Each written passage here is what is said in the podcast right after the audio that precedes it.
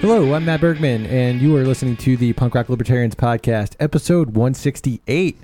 And we're here tonight with uh, we've got fucking Arvin Vora, What's up, guys? and we've got we've got fucking K Wags in the house.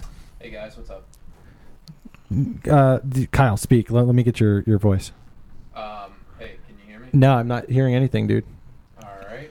Whoa, that's weird. It's very weird. We lost Kyle for a second. Okay. You back? Yeah, uh, Kyle, let me hear you speak. All right. Just went through mic check fine. I don't Having some what technical difficulties. Sorry, folks. Okay, cool, cool, cool. happened. Am I back on? Yeah, I think you're loo- looking good now. Sorry about that, guys. Okay. it's all good. So yeah, yeah. So so we had um so we've got a couple guys here tonight, fresh out of NOLA, and uh, you know one of those guys is uh, is Arvin Vora. Hey, guys. So you know Ar- Arvin, you I know like I, I was pretty heartbroken to find out that you lost your position as vice chair. I mean, I knew, I've known for months that either at this point I was going to either be the vice chair or running for president. And I wanted the delegates to make that decision. The delegates have spoken, and I'm running for president. As vice chair, obviously, as an officer, I would not be allowed to run for president. ah, Well, so uh, it kind of uh, worked out for you then. A little bit, a little bit. Well, like I mean, it, like so, but you, you just had a, like an entire convention say no to you for vice chair. What makes you think they're gonna say yes to you being president?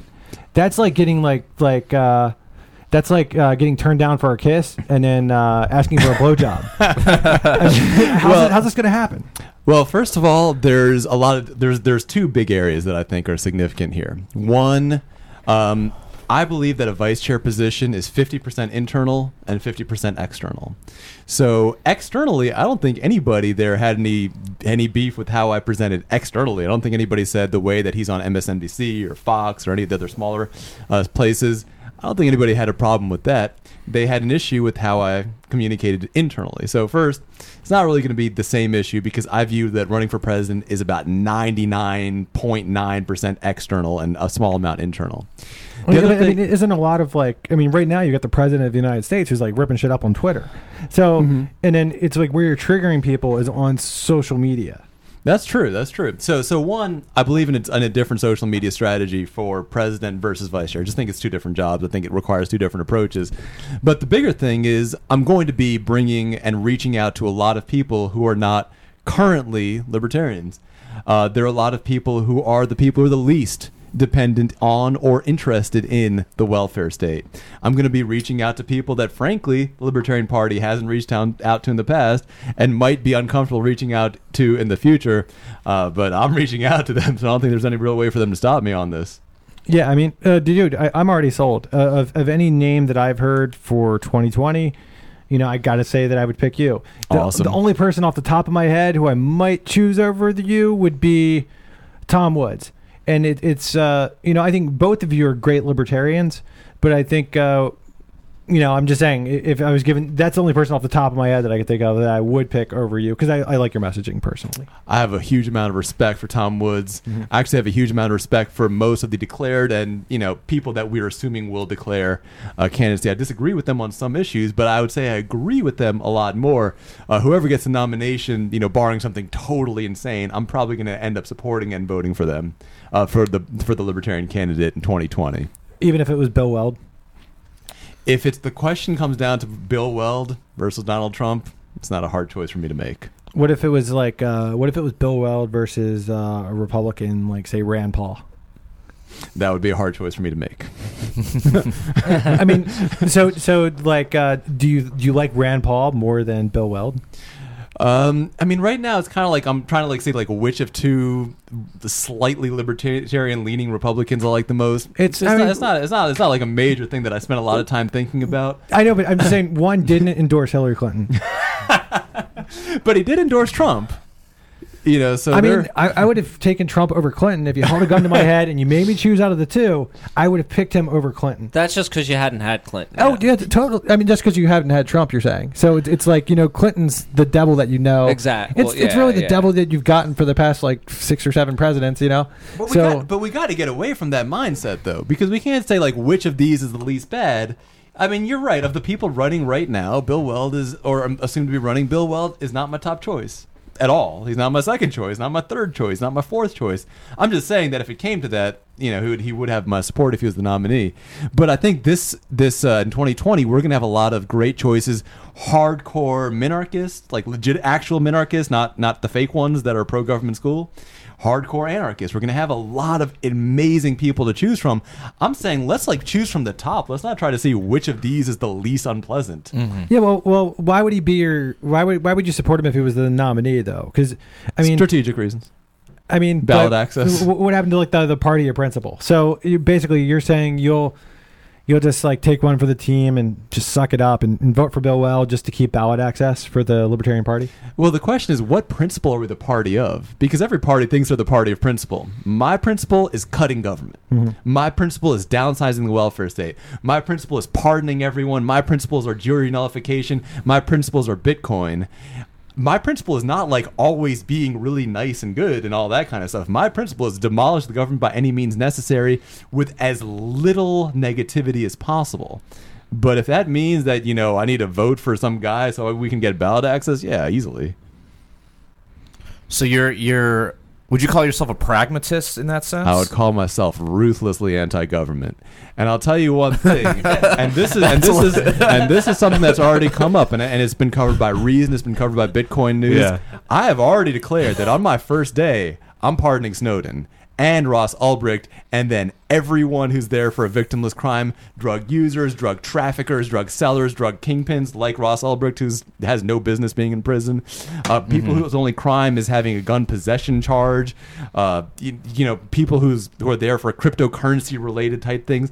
All of those people, I'm pardoning them on my first day.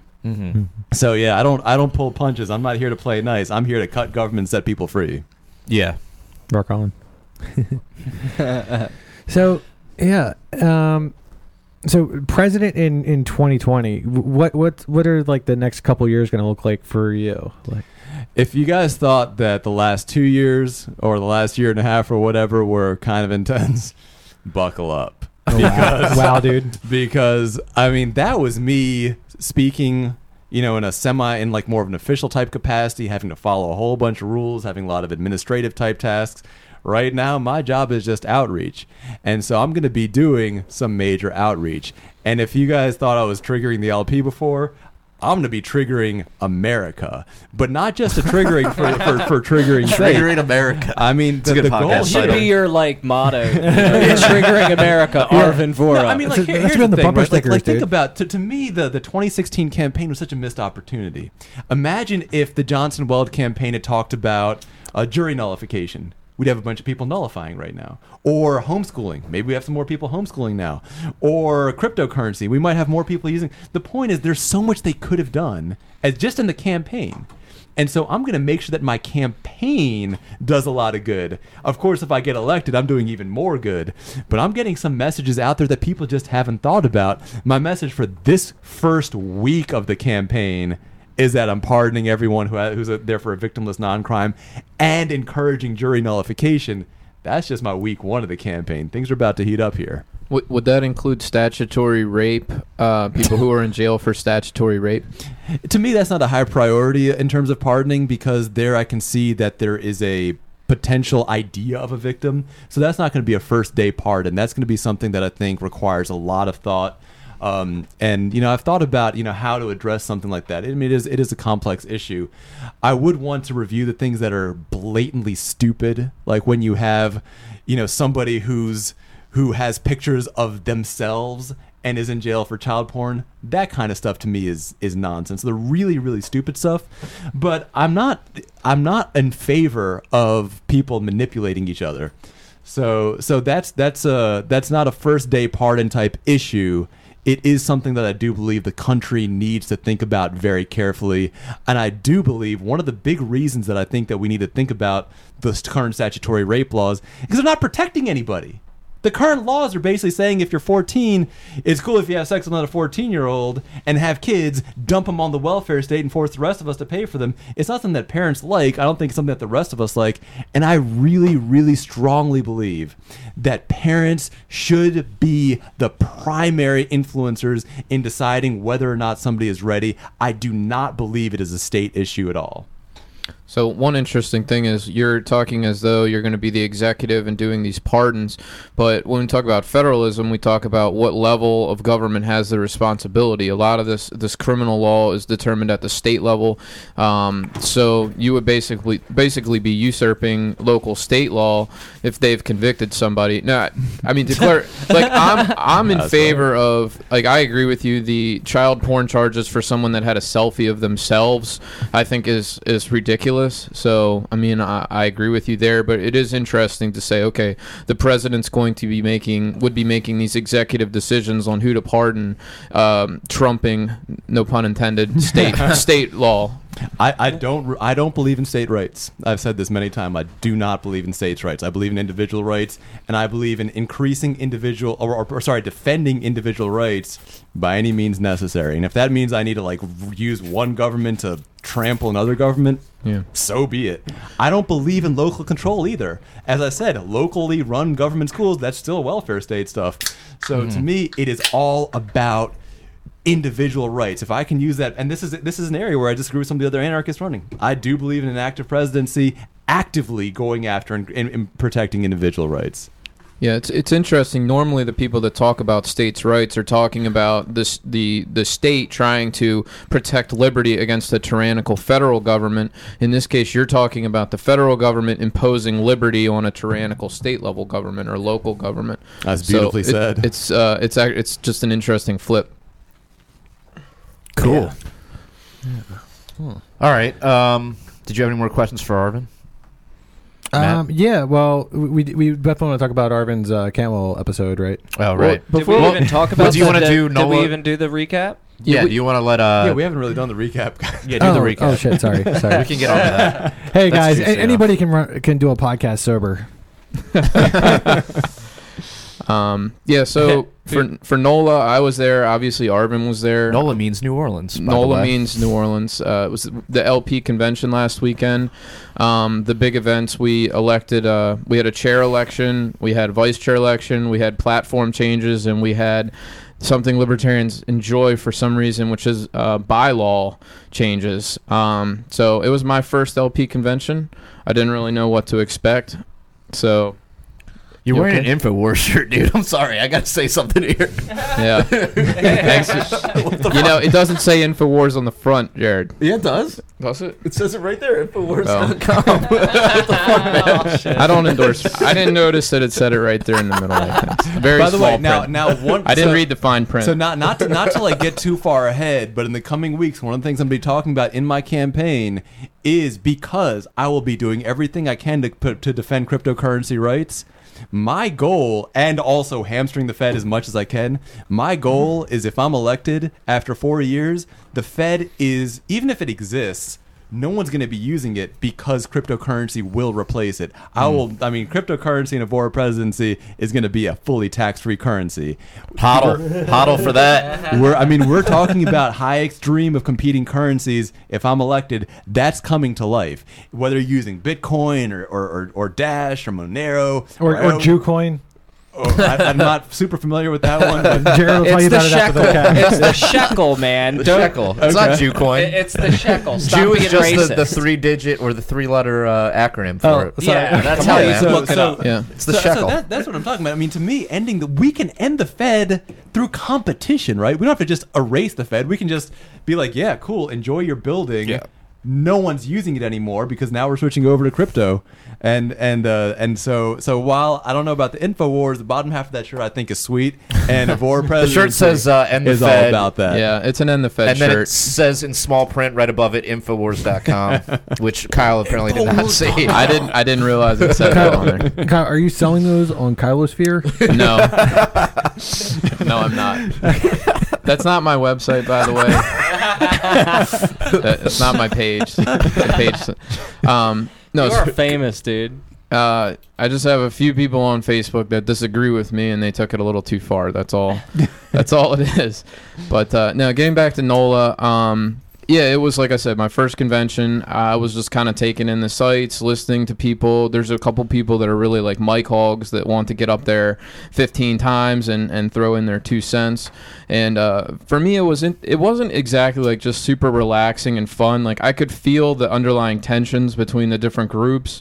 Uh, everybody had their favorite candidates, and there just was a little bit of tension under. And maybe that's just the nature of politics when you have it's a competitive environment because multiple people and multiple uh, caucuses are going for the same positions, and it becomes a little rivalrous. Um, and I really noticed the caucuses uh, this time. So certain uh, the Mises caucus is one big one that has recently come on the scene in the LP, um, and there was due to some disagreements and logistical issues, they actually had their own event um, at another They got hotel. blocked, from what I understand. Wait, who was this? The The Mises, Mises caucus. Caucus, Oh, was had not allowed event. to do their Yeah. convention in the uh, same hotel as the uh, as, As the, the rest of LP. them. Why? Yeah. Wait, why was this? Um, for obvious reasons. No, it was. Uh, I think it was uh, money, and then there was other considerations, personal considerations. You would have to ask Michael Heise, for the founder of the Mises Caucus, for exactly what happened. I I was Um, on the phone with him for pretty much like the the duration of, of that situation, and I'm not sure how much uh, I'm I'm like supposed to talk about, but Well, dude, when's when's Michael Heise going to come on the podcast, dude? I, I, I got to talk to him. But probably he, he he's he said he was down, so. oh yeah. Um, but yeah, so uh, he de- he definitely had he had the money and ability to get in there and stuff like that. But apparently there was there was a lot of people who didn't want him to do it, and it didn't happen there. So they went down the street. Yeah, it was something with room size too. They had a concert. They wanted they had Backwordz performing, so they had a very heavy like a list of heavy hitter speakers. They had Bob Murphy, they had Tom Woods, they had uh, Larry Sharpe, they had Alex Merced, um, they had uh, Dave Smith from Part of the Problem po- podcast was supposed to be there. He canceled due to a family emergency, and Jeff Deist drove from the Mises Institute in Auburn all the way to NOLA to speak. So I mean, with that kind of list of speakers, like I had to check it out. Um, that day of the convention was there wasn't much going on in the LP convention. It wasn't a lot of. Uh, it wasn't a voting day, so I didn't have to be there. So um, I went to the Mises Institute event. It was sponsored by a bunch of Bitcoin organizations.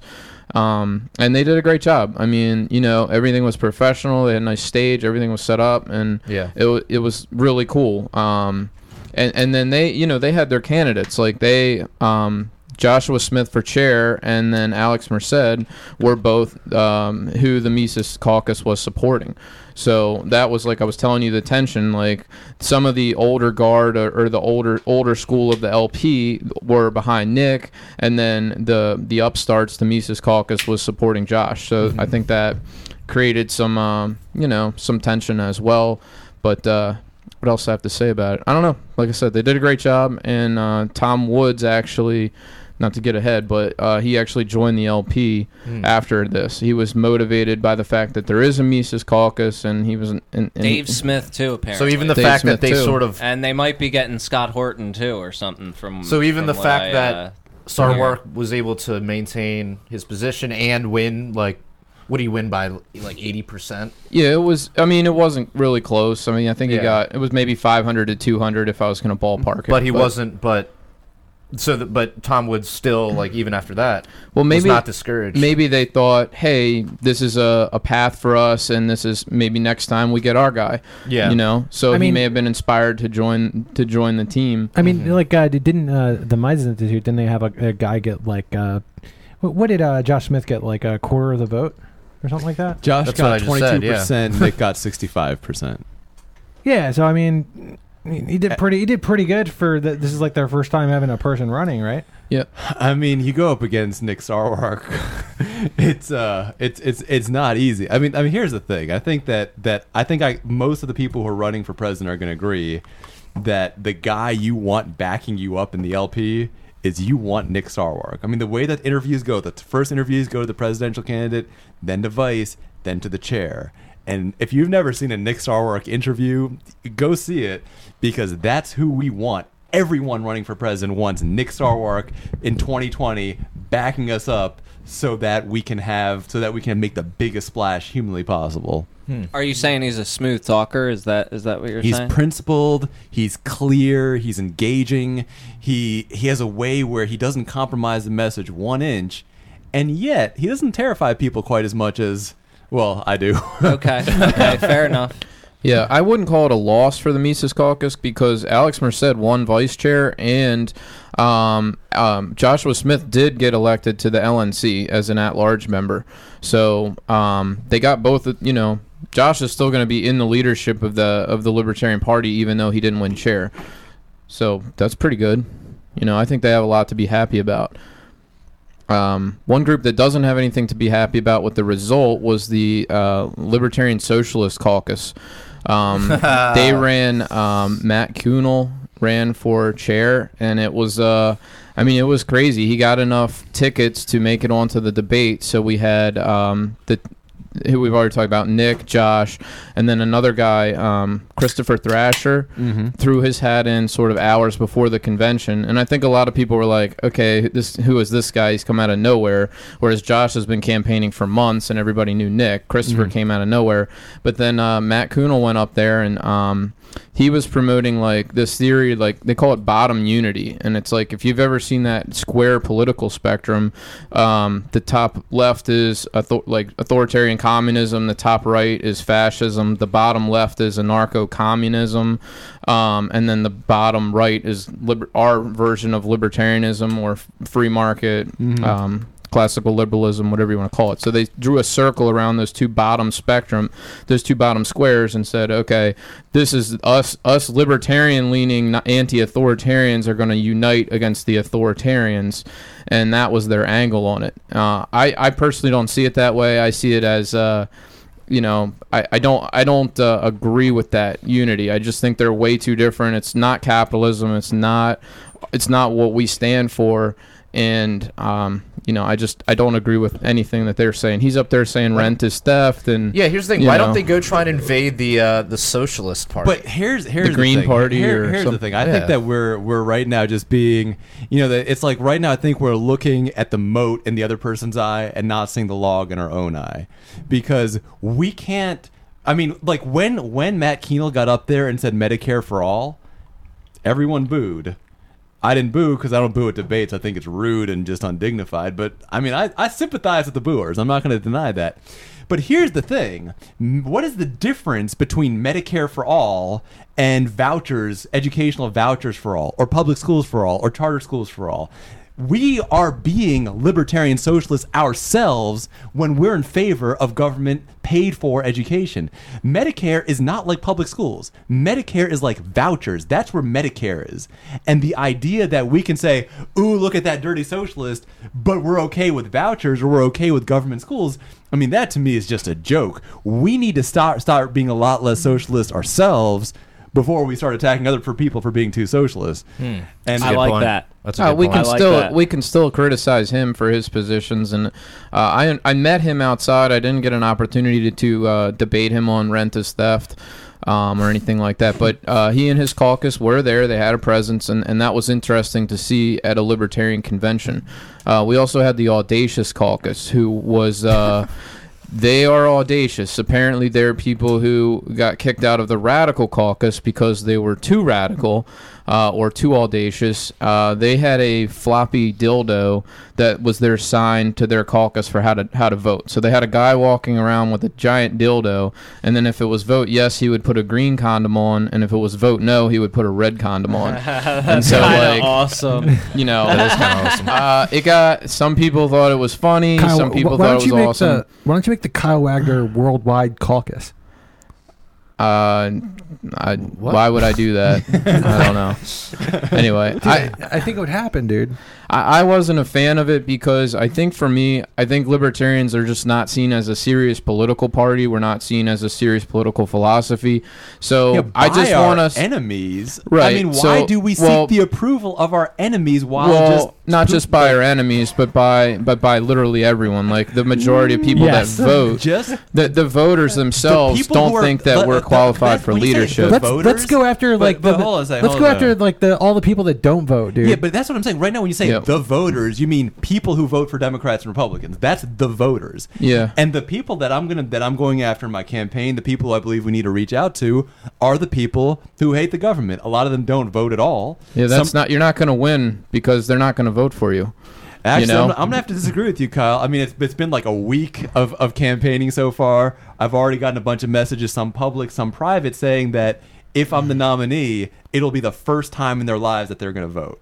Some of them are principled anarchists, but the fact is, a lot of the people who we should be going after, we haven't courted. We're too busy wasting our time on on like government school unions and such nonsense. Like like I say, we should go after everyone, but please let's go after the low hanging fruit before we go after the most impossible people at the center of the enemy's stronghold. No, we don't want to go mm. after the radical left or the far left or the radical right. You want to go after the center. You want to go after the bulk of people who are just kind of not super political. The who, Kyle who, Wagners of who the can be swayed. right? no, I, I would consider myself uh, pretty far to the minarchist side. I mean, Yeah. I'm, I'm, That I'm, that's centrist, right? I'm no, I'm, No. I'm I'm not centrist. No, Centrist is But- just slang for cow for political Just- coward or non-thinker. I've n- I don't Just- think we yeah, can waste the- a the, uh, second on centrists. the average person that you can uh, maybe you can find their issue and, and get them on board or something like that. I think we need to reach those people. You know, that's what I think. I think this is one of those areas where Kyle and I just don't agree. I do. I think we need to go after Just the- one of those areas. I- Just I'm gonna one say we need to go after the Kyle Wagners. We need to go after the true minarchists. Uh, we need to go after people who not not. I mean, the thing is, like Kyle and I disagree, but Kyle is a legitimate minarchist, as opposed to the centrists that call themselves minarchists but aren't minarchists, or just like halfway in between Democrats and Republicans, like they're right down the middle of the two identical groups that we dislike. Right, they're not they're not anti-government. They're just anti like specific policies. But Exactly. they they're not like, "Oh, we need to shrink the size of government. Government has gotten out of control." It's just like, well, you know, uh, either like, "Oh, abortion shouldn't be legal," or Yeah. you know, they just these specific issues, They're looking and then for like a mix and match. Right, That's just right. a little different than the current mix and match. right, but What- it's not based on any sort of principle or any sort of like ideology or philosophy. It's just based on well, this for whatever reason I hold this opinion, and this uh, this um, candidate is speaking to that opinion, so I'm to more opinions than the other candidates, so I'm going to vote for them, which is just yeah, like you said, it's kind of cowardly. Yeah, it's, it's, Just, it's just like a mix and match thing. I'm here, here. Here's the thing: the things that we're that we're talking, well, at least I'm talking about, and I hope some of the other candidates are going to be talking about, are not offered by the right or the left. First week, I've been talking about blanket pardons and jury nullification. It's going to go from there. I mean, that's not the only thing I'm talking about. Um, and the things that I'll be talking talking about in my campaign aren't offered by either side. And that's the point. Because there are people who believe that if you didn't hurt anybody, you should be pardoned. And neither Democrats nor Republicans are pardoning them. I mean, Yeah. that's what it comes down to. It's like it's not like we're a special mix. We're doing something totally different. That's the real libertarianism, in my opinion. we would just be going after decent people, really. Who, who's the who's the we in this? Yeah, uh, libertarians by you know going after uh, Court. you know Trying to pardoning court uh, victimless Yeah. crimes. You know, Yeah, I but you yeah. still have the problem because you still have the drug war, so you're still going to have new people being convicted I'm every day and pardoning 'em every sentenced. day. So it's going to be it, it would be very strange to have like Well, all you- the prosecutors. well, you could end the drug war the too. police, at the police, Police do the uh, something, send it. prosecutors, and the jails all working towards drug toward the drug prohibition, and then Arvin just pardons everybody after they It's- come yeah, through the system. right, it's gonna be funny weird. to it's funny to think Well, about. you could just end the drug war, as you said, right? I mean, there there's a lot, and, and using executive power, there's a lot I could do to reduce the DEA or to shut down actions of the DEA. I can't shut down what's happening at like if state police arrest, uh, arrest people for a state crime. I can't really stop the states from doing that. I mean, there are, there are there's a structure over here. I can pardon all day long, and I'm gonna pardon all day long. yeah, it, it's funny to think about, but I, you know, And and here's the golden thing, right? It's not just me pardoning. And here's the thing: I've said I'm going to be pardoner in chief, but I want all you guys to also be partners in chief in your own right. And here's the thing: you're on a jury, and the it's some BS non-crime. Say not guilty. Mm-hmm. Your job as a juror is to judge the content of the law itself. so as a presidential candidate, you're going to be talking about jury nullification. You know I am. Yeah, that's awesome. and, and and here's the thing, and here's the thing people don't know. A lot of our freedoms, the the the Zenger trial that established freedom of press, jury nullification trial. They admitted that he did the things he was accused of. They just said that the law's wrong, mm-hmm. and he was found not guilty, and that set the precedent in the United States of America for freedom of press. Jury nullification is not some new crazy libertarian things. It is one of our on one of our founding legal principles. And here's the thing: you don't need to wait for Trump or for me or for Congress. You can start doing that right now. You get on that jury, and if it's some nonsense, just say not guilty. It doesn't matter what. Mm-hmm. What was the name of that case? Uh, the Zenger trial. Nice. Um, Jared, you mentioned abortion. Um, we had this thing at the convention where uh, if people could delete an entire plank if they got enough tickets that said they want to delete that plank, and uh, Nick Nick even said he's like that always comes up, and it came up for a vote. Every so time. it was very weird to be in the middle of a room of 700 people, and it was like pro-life versus pro-choice, literally right there. People were standing up. What's the you know. official plank? Pro-choice. Uh, I think the way it's worded, it's interpreted as pro-choice because it's sort of like we think the government should stay out of it, you know. Which by well, there's by pro-life people that yeah, but no, but there's pro-life people. Like I know the guy that runs Liberty memes. Um, David Gay is his name. yeah, Um, he's always posting like pro-life stuff on, on Liberty memes, but he said like he doesn't want the government involved. I mean, he's Yeah. also an anarchist, so Yeah. technically, like he doesn't want the that- government involved in anything. But like, Yeah. it doesn't necessarily mean like, well, they want it to be like prosecuted the same as murder. I mean, some people do hold that view. Don't Well, get me wrong. But There, there's a lot. I mean, there's that's a common anarchist view. I mean, it, it is my view. I am I am opposed to abortion. I don't think abortion's good. Right. And I encourage and counsel people to find some other way. Mm-hmm. But at the end of it, I also believe. Listen, the closest connection that exists between like two people on Earth is between a mother and a child. Mm-hmm. And the idea that the state needs to be involved in that to me is laughable. I, I, I don't think the state should that we should be encouraging abortions. I don't encourage abortions. Right. But in the same way that I'm just because I'm like you know pro education doesn't Yeah, think I'm you're gonna personally government in it. pro-life, but you're politically pro-choice. I'm politically that the government should stay out of that and out of education and out of drugs and out of how you enjoy yourself and out of Bitcoin and out of so many things. Yeah, but I Mm-hmm. mean, you, you just personally wouldn't encourage anyone, anybody to have an abortion I would as a actively means of birth counsel control. against. It. I would Yeah. actively counsel against it. Yeah, I mean, and I would say the same thing. Yeah. I, I just say that I'm personally pro-life, but I'm politically pro-choice because I, I don't think it's the government's business. You know, Mhm. well, that's what the whole debate about is. It's over the law. What should the law allow, and what should the law not allow? So that's why the pro-lifers want the law to say you're not allowed to do this. They actually, and the government's going to be involved there. of course, yeah, You know, so that's what they want.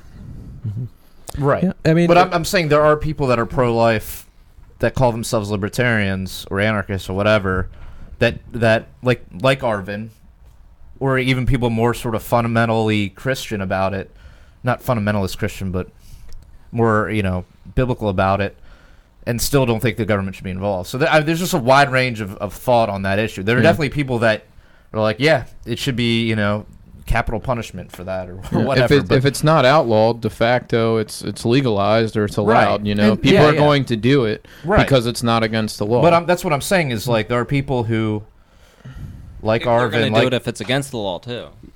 well, yeah, but it, mm, th- there's Ver- also like the some, consequentialist yeah. argument, which is, you know, prohibition doesn't work when it's something that people want. And that's an argument I most people use. want. I use that argument Yeah. um, because I say, look, if you outlaw this, it's going to be like anything else you outlaw. A black market's going to form to service Anything else that people desire. to service the demand for it Well, because also- the demand's not going away. So Right. then you get the back alley coat hanger abortions, and you get you just know gets more dangerous. people for online offering abortions. You know, also, also, you know, a lot of pregnancies, Craigslist a lot of a lot of- Craigslist abortions. like a, a lot of pregnancies end in miscarriages. Yeah. And then, I mean, you can just like, uh, just you can just like imagine how painful that must be t- um, as a woman to uh, uh, of a father as well. I mean, to you go through a miscarriage, right?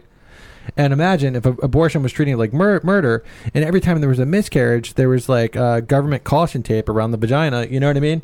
It's like it, that just seems like pretty crazy. Like a if, if you're, if you're really going to take this this Yeah. pro life thing, if you're gonna if you're gonna take um, abortion and really treat it like murder, I mean, it's kind of like that's what that seems to me like. uh, You could be bringing that about in some situations where there's just a miscarriage, but then you've got, you know, like uh, cops like harassing the people Yep. trying to catch them guilty of having an abortion. right. You know? wa- was this an I mean- abortion or was it a miscarriage? And then And they're trying to determine, you know, Yeah. It's uh, uh, ultimately just get the fucking and that's government twenty out of percent it. of pregnancies right there are miscarriages. I mean, the the, the idea of I thought it was the something state like that. has mangled everything it's touched, including this issue, because currently, because people are are are taught that if the government says something's legal, it's good, and if it's bad, it should be illegal. A lot of people are taking the state's legalization of abortion as an endorsement of abortion. That is how people read it. They should not be reading it like that. And Right. and I'll be the first to say the idea that the state that legality and endorsement are conflated shows how far the state has overreached itself. We need to start paring it back. We need to start getting rid of departments, getting rid of laws, and saying, listen, you are a human. You have judgment. You have a conscience. You have rationality. Use them. Don't rely on some you know idiot bureaucrat or congressman or, or politician. You got to think about this stuff. Yeah. Uh, the other plank that we voted on was uh, um, prostitution, which I thought was already in the platform, but apparently it was not. And uh, uh, uh, shout out to Sarah Daggers. Uh, This is her um, her baby. She spearheaded the effort to get um, legalized prostitution as part of the LP's official platform. And um, they got some feedback on the wording from sex workers, and we now have a uh, sex workers plank in the platform. Um, you know, that which- was written by sex workers. I think that's important to, to Yeah. bring up. That's awesome. and uh, I voted Ah, for it. I was supportive of it. Like I said, I thought it, I assumed it was already in there. Um, I think some of the the um, resistance that I heard from talking to people was just that our platform was too detailed.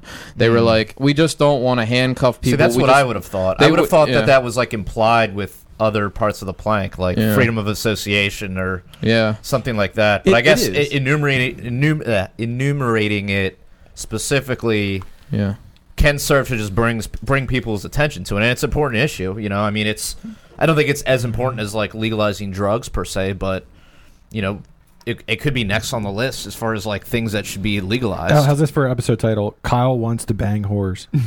That's Wow, no. that's- oh my god, Yeah. dude. You're let's, let's think of something else. Okay, and we'll you're think of right. something You're right. I mean, you're right. Okay, It- write it that is down, though, implied Jared. Jared, write that platform. I already got a title. We're good. and I was one of the people who spoke in favor of the plank. And, Yeah. and here was where I was coming from. I agree that it's in the platform, but here's the thing: we don't need the government's permission before we can lead, before we can fight for people who have less than we do, before we as a as a party, as a group of people, can take a stand and do what's right.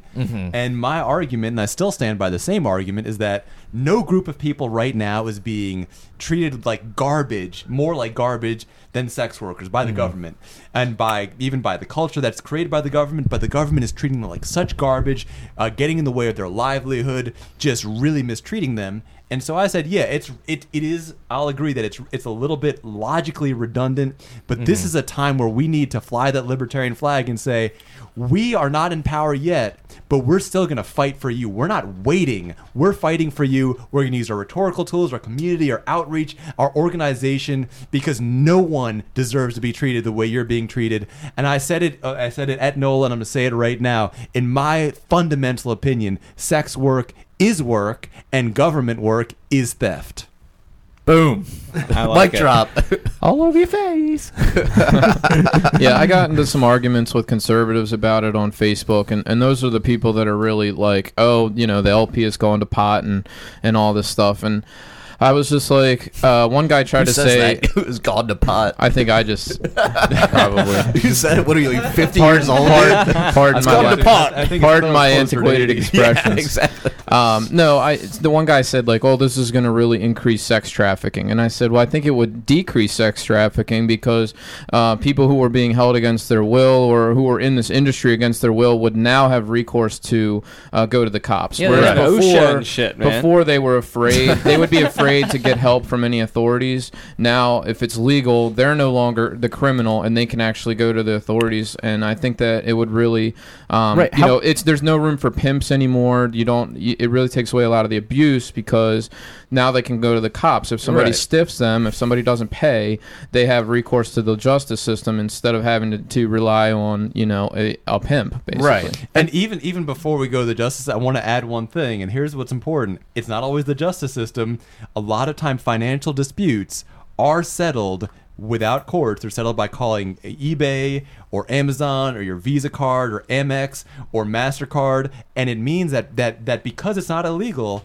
private organizations like credit card companies can arbitrate this stuff, hmm. handle it easily, and we don't even need to burden the courts with it. Make it easy. Uh, I think it would be better for health, uh, health wise, because they could, uh, you know, have a brothel where things will be a little bit safer than the than the street corner, Very true. or what, or they have to go to someone's house where they're not safe.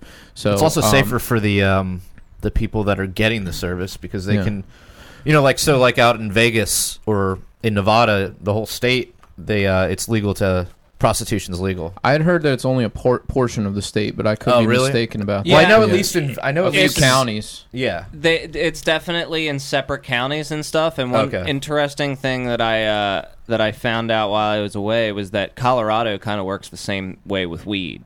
Like there was a town that I went to that you could not get legalized recreational weed. It was Colorado Springs. You could not. They have medical places, but I went there with an out-of-state medical card, and I was like, "Yeah, I'm a cancer patient," and they were like, "Nah." wow, So, and that was in Colorado that's crazy. in a major city. Huh. So, um, yeah, I, I would assume, and and I've heard like areas of Vegas, even like the Strip, like it's pretty much like you they can't go there.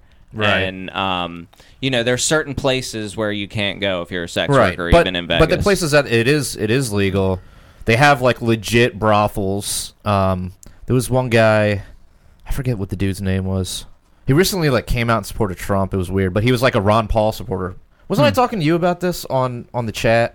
Um, uh, Or maybe it was Phil. I don't know. what guy? I he was can't he runs like dude. the bunny like the the, the, guy bunny that runs ranch. the ban- bunny ranch. yeah the bunny ranch yeah Mm, that wasn't me. okay but um you know like remembered the all the girls that are tested you know the uh the um people that come in to have sex with them they're tested too they probably know, have protection. and they have like security there in case things get out of hand like it's all just like super safe and people can just like have sex yeah. whatever fine Well, we did get. Uh, it was controversial the wording because uh, we wanted the word adults, and some people wanted the word persons.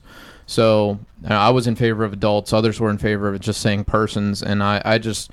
Mm. I was like, you know, this, I don't think a lot of times I don't think libertarians realize just how edgy or how you know controversial some of their stuff is and it's like again going back to that mainstream you, you know if you don't have it say adults if it just says persons all of a sudden you can be attacked for pedophilia Mhm. whereas adults closes that Especially that So if it's door. what, like what sex was related. the thing saying persons like pe- pe- people who are in sex work? it was like we support the right of persons to engage in sex well, I mean, I, I think essentially. that, that was the, the essence of it. the it. argument for that kind of language is the fact that you know people under the age of whatever are going to do that, and in that case, you want to make sure that those people are protected, you know, by the law or whatever. I, I think the argument wa- is more that the state picks the the age.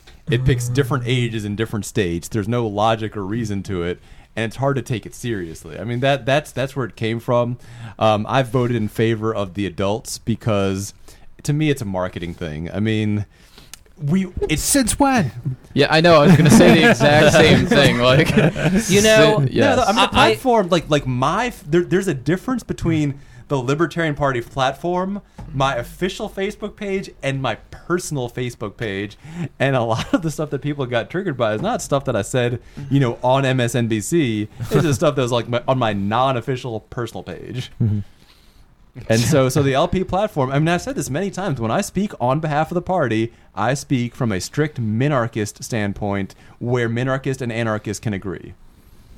interesting I don't even say the crazy ancap stuff on on on, on interviews. yeah, I, I think it the whole like child thing is crazy too because I I had this conversation on my Facebook page this week where um you know I was just talking about the the culture of puritanism that you know is definitely in this country and even in, uh, among libertarians and I'm not just talking about Christian libertarians I'm talking about um, people who when, when I say Puritan, I think I, I- I'm talking about people who think that people, other people who live a certain type of way, are responsible for the downfall of society, and that they need to change. Not even if they don't want to do it through force, but if they want to like heap shame on these people and stuff like that.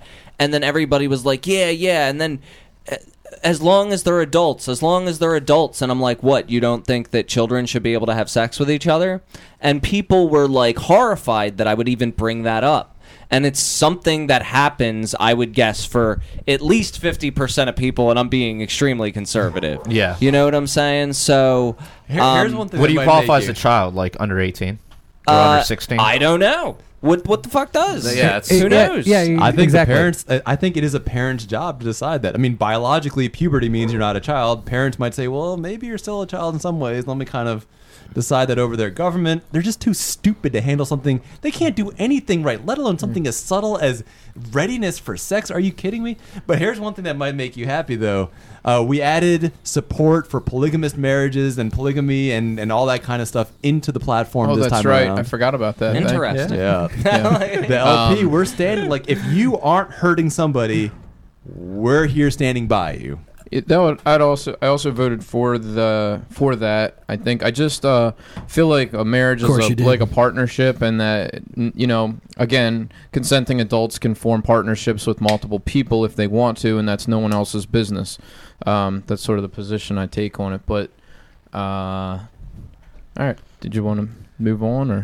I, I was just gonna hit yeah, this let's. herb. Can we Kyle. talk about? Uh, can we just get on a completely different topic and talk about Ron Paul, the Ron Paul meme, Oh yeah, yeah, we did miss out on before we run out of time here?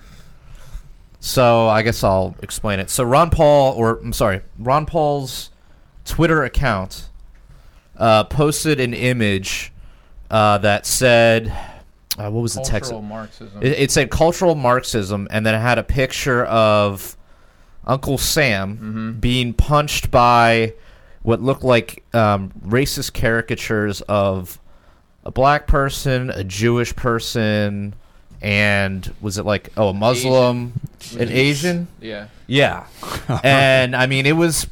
You know, obviously we're not we're not very PC on the show, but I mean I'll say that that was pretty damn racist. Yeah. um, you know, and it was quickly taken down and replaced with something that just had a. It was just like a no smoking sign thing, but underneath of it, it said like PC or PC I thought culture. it said cultural Marxism in that one as well. No, I think it just said PC, if I Hmm. recall correctly. Did you see the meme, Arvin? I I knew of its existence. I hadn't haven't actually seen the the physical. Yeah. actual You were busy during the convention. I I, mean, I'm looking busy. at my social media during the convention, go and Yeah. arguing. With, And now With on people his about then it. after that on his uh, Facebook account, he, you know, he's explained or somebody whoever runs his Facebook account explained that that picture was posted by a staff member and was quickly removed. Now they didn't offer an apology. Um, Oh, which they didn't? really. I thought he did. did he? I took it as a apology slash ret- retraction. That's I how heard I the took guy it. got fired, but I heard that from rabid Ron Paul supporters. Like, so I mean, I'm not saying that I have any beef with Hmm. Ron Paul. I mean, I, t- I- if you if you take but- it take a thing down and fire the person, I th- I mean, I think you. Yeah, I mean- I heard that he fired the person. I did not look into it, but Okay. I, I did hear Yeah, that I mean, I, from a like, I don't care enough to look into it. I've never heard Ron Paul say anything of that nature. Right. I don't believe that he believes things of that nature. It looks bad because of the newsletter scandal, right? It's like Right. here we go again. You let somebody under you, or you know, use your name and post something racist under your It's, name. I mean, dude, I've got like a, t- uh, almost a dozen um, editors on Punk Rock Libertarians. Yeah, It's, I mean, I don't want to res- be responsible for everything that everybody posts, and then sometimes people post shit that I flat out don't agree with, you know. Yeah. But I mean, you know, I, I let it go because I've these are people that I've trusted. You know, we're not going to agree 100 percent all the time. I, I don't think the whole thing's like that big of a deal. I think people get like too Yeah, too but it does kind of out, to, out of to sort of play devil's advocate, status advocate. Um, it does kind of reflect poorly on your judge of character, or at least whoever is doing the hiring there. yeah. That the fact that you can let these sort of people like leak into your organization But how, how and can you- control your social media how do, accounts. how do you how do you tell by looking at someone? You know what I well, mean? you Like- don't. It's not just like Well, looking at them, but it's a lot I don't of the know. Like I problem- like I would know if I started a company that no one here Mhm. would post anything like that. Now I know that because I've associated with you all for varying amounts of time. There And I've- have and I've been seen you. people who have sat in these chairs who would have. there might be Who are you talking about, dude? I, I don't know. I'm not going to put about? anybody on blast. Oh, you but, don't know? Oh, But Oh. I'm not. Gonna, I'm not going to put anybody on blast. But I'm just saying, just by sample. But you know, they but are see, in you know, midst. but you know, so you wouldn't hire that person. that, but you specifically wouldn't hire I that mean, look person even. si- I mean, look at the size. I mean, you got the Daily Paul, Ron Paul homeschool curriculum. I mean, uh, he's running a, like all the stuff in. But that's what I'm saying. You have- By the numbers, have you're going yeah. to have some of them people pass through Yeah. because I think that there is like a tiny bit of that, if not a little bit more than that, within the culture. Is there any way? Okay, here's a question then. Is there any good way to s- sort of excise that to get rid of that? Can, can I tell you guys? Is that what I- even possible? Here, here's here's what I said because I was on Cantwell's show talking about some of these issues. Yeah. and he and he was of the opinion, which which I don't agree with, that we should primarily let in to to protect American capitalistic culture. We should primarily let in people from countries that have a similar value system, like an anti-welfare value system. Mm-hmm. And I said, well, that sounds awesome, but what countries are you talking about? It's Yeah, not that's good. That's it's not. France. It's not Germany. I mean, Europe is as socialist as possible. If that's what we want America to turn like, hell, turn it into Mexico before you turn it into right. Germany. you that's what I like mean? saying that's like saying you want like white. You know, oh, we want to build this white ethno state that loves capitalism. Let's let's migrate like L.A. like like white Californians in, and Yeah. but we've seen that in in practice, and look what happens. You Yeah. you fucking destroy like Austin, Colorado's turning to shit. Apparently, Yeah, I mean, and, and so I mean, what I would say is this: like, like culture. People say think that culture is tribal, it's national. And I just don't agree. I believe Yeah. Mm-hmm. that culture is individual. And if we want to get into America, the people who are the most opposed to welfare.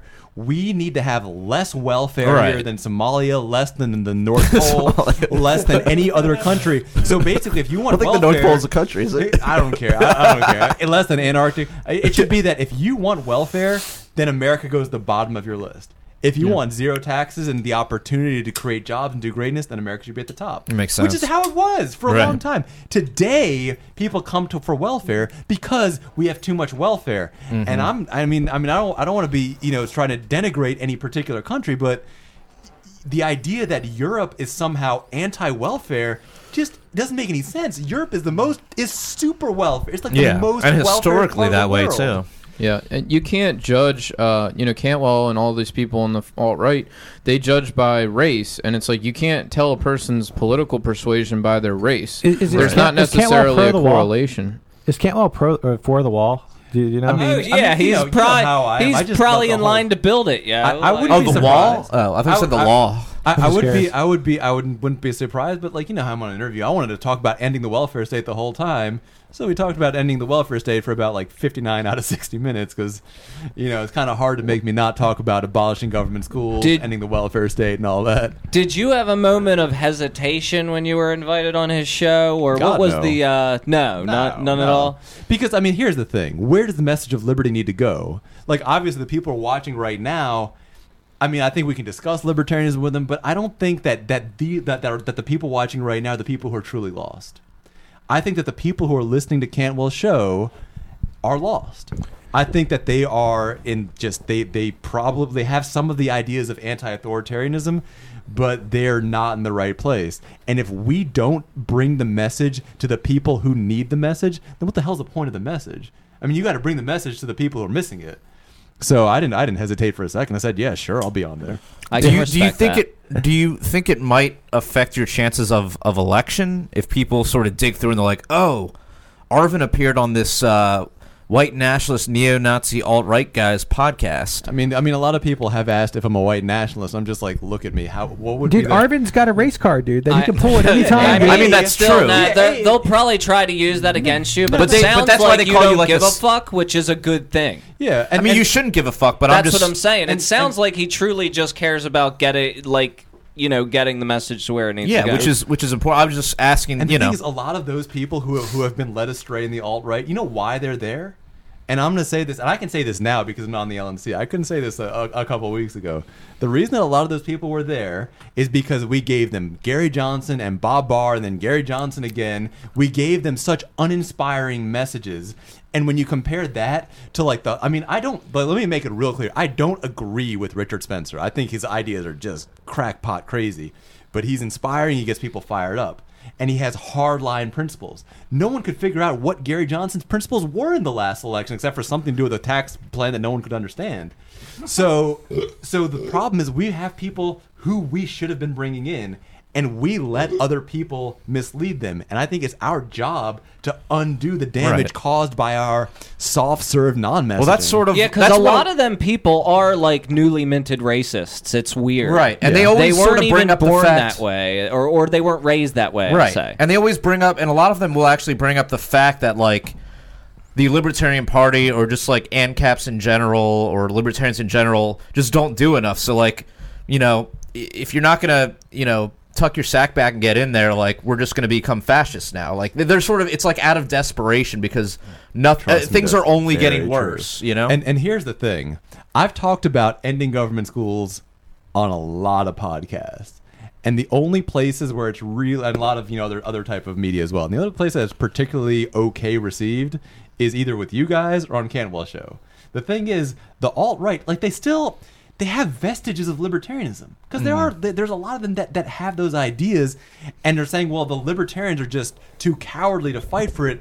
These guys at least have guts, and they have mm. stupid ass ideas, but at least they have guts. Mm-hmm. And, and I mean, so I mean, if people are going to take me to task for that, I'm going to ask you this: listen to the interview first, right. And well that's the thing. People don't listen or read or do anything. They just see the headline. Yeah. you know arvin Vohra was on white you know, white supremacists Yeah, and I was talking podcast. about ending the welfare state because Yeah. there are a lot of people there that aren't really so interested in hating minorities. They're actually really about ending the welfare state. Yeah. And because we won't talk about it and we won't do it and we won't take action, they're going to the people who will. right That's what it's coming down to.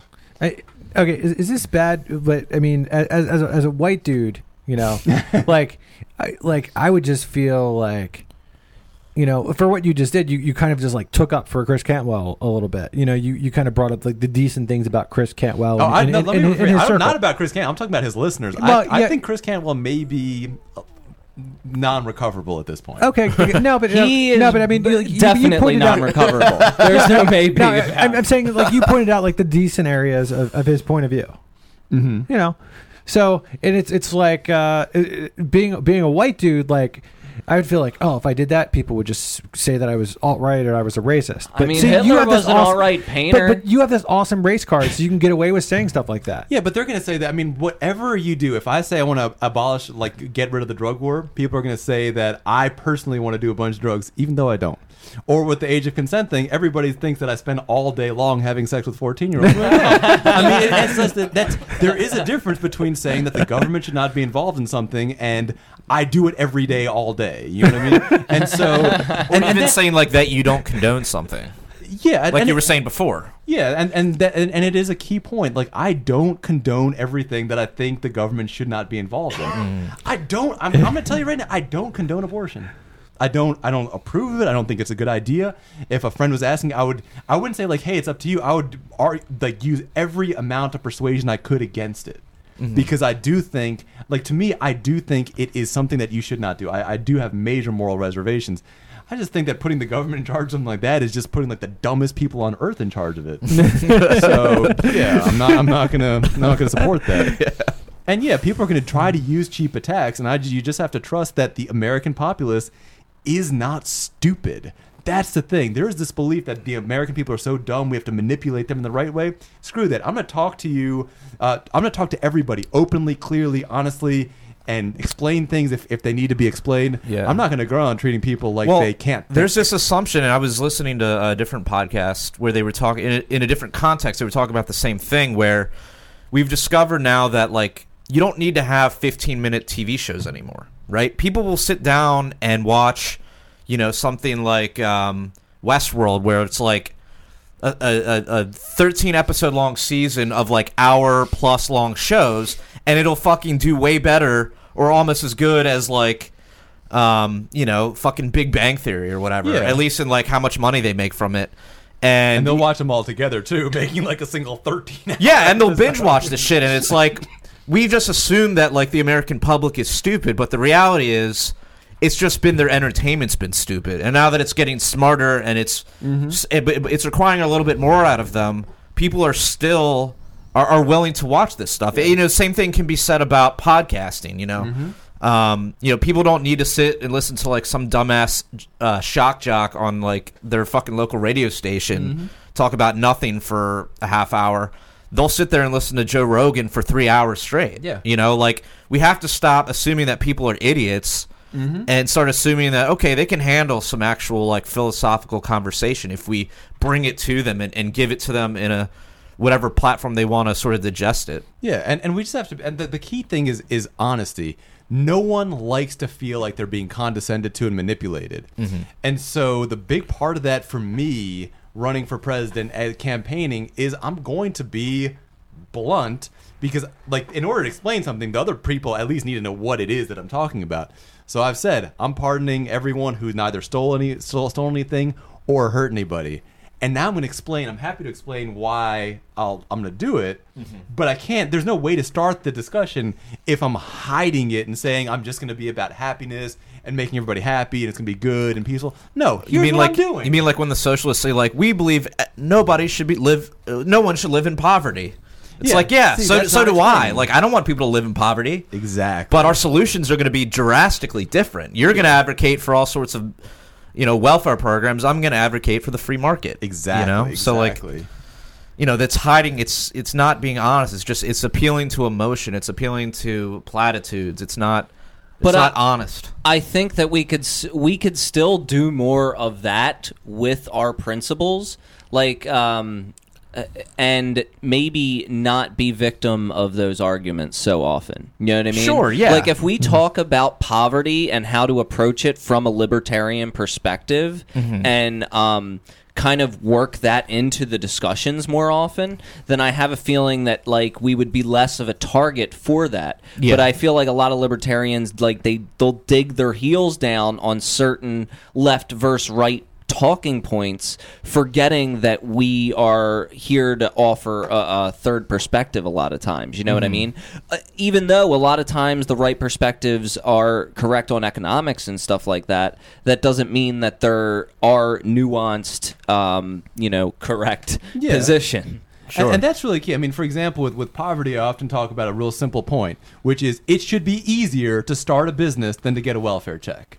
That's a fact. And so, therefore, I'm going to get rid of all the regulations that I possibly Yeah, that's can awesome. that are federal. I mean, the idea, and, and it's really interesting how this specifically targets minority communities, right?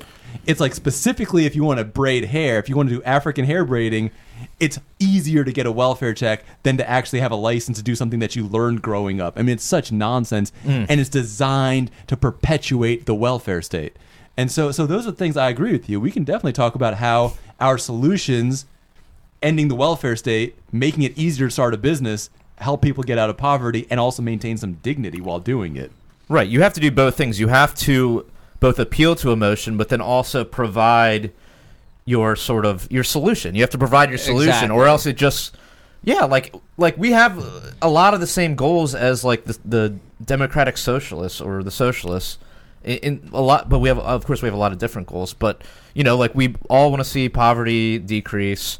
You know, I mean, oftentimes we want to see less wars. We want to see drug legalization. We want to see you know better health care. Like all these things we have in common Lower incarceration. lower rates. incarceration, but we have for a lot of these issues, we have drastically different solutions for them, and those are the things that we need to, you know, provide. It, it- you know, especially if they're not providing it, because if we can provide it, if we can appeal to emotion and provide the solution, like, you know, we're we're killing Exactly. them. You know, Yeah, and I think that like a lot of libertarians get caught up in the idea where they're afraid of being accused of virtue signaling or whatever, or being an SJW. But it's like approaching these popular issues of the time like they matter, but with our perspective, mm-hmm. I think is the solution to kind of bypassing a lot of those stupid arguments that ended up m- being extremely bad PR for us. yeah. Agreed. Word. So uh, I think that's that's about it for tonight. You know. Yeah. And uh, I'd like to remind everybody that we've got the Patreon. So if you want to help us keep the lights on in Anarchy Basement, you can just Google Punk Rock Libertarians Patreon, or click on the link that Jared posted in the comment section on Facebook. And uh, we also we have uh, extra content for Patreon uh, subscribers or people that help us out on the Patreon. And uh, every week- So uh, we also have t-shirts over at uh, libertariancountry.com. And if you type in GoPRL or GoPRL podcast, you'll receive a 10% discount. We also accept articles over at thedailyliberator.com. So if you've uh, got something libertarian to say, we provide the libertarians the right to say it. And until next time, live free. Or die. Statism's footprint is the blood that is shed. Drenching the flags on the tax bombs in red. Poisons by a few at the expense of the many. So do the gods in a death machine. You can't justify killing by economic gain. For God, country, and democracy. You can put freedom in gunpoint in a foreign land. You support the troops, then bring them home. I believe that you will do the best for you. And I believe that we have the power, have the power.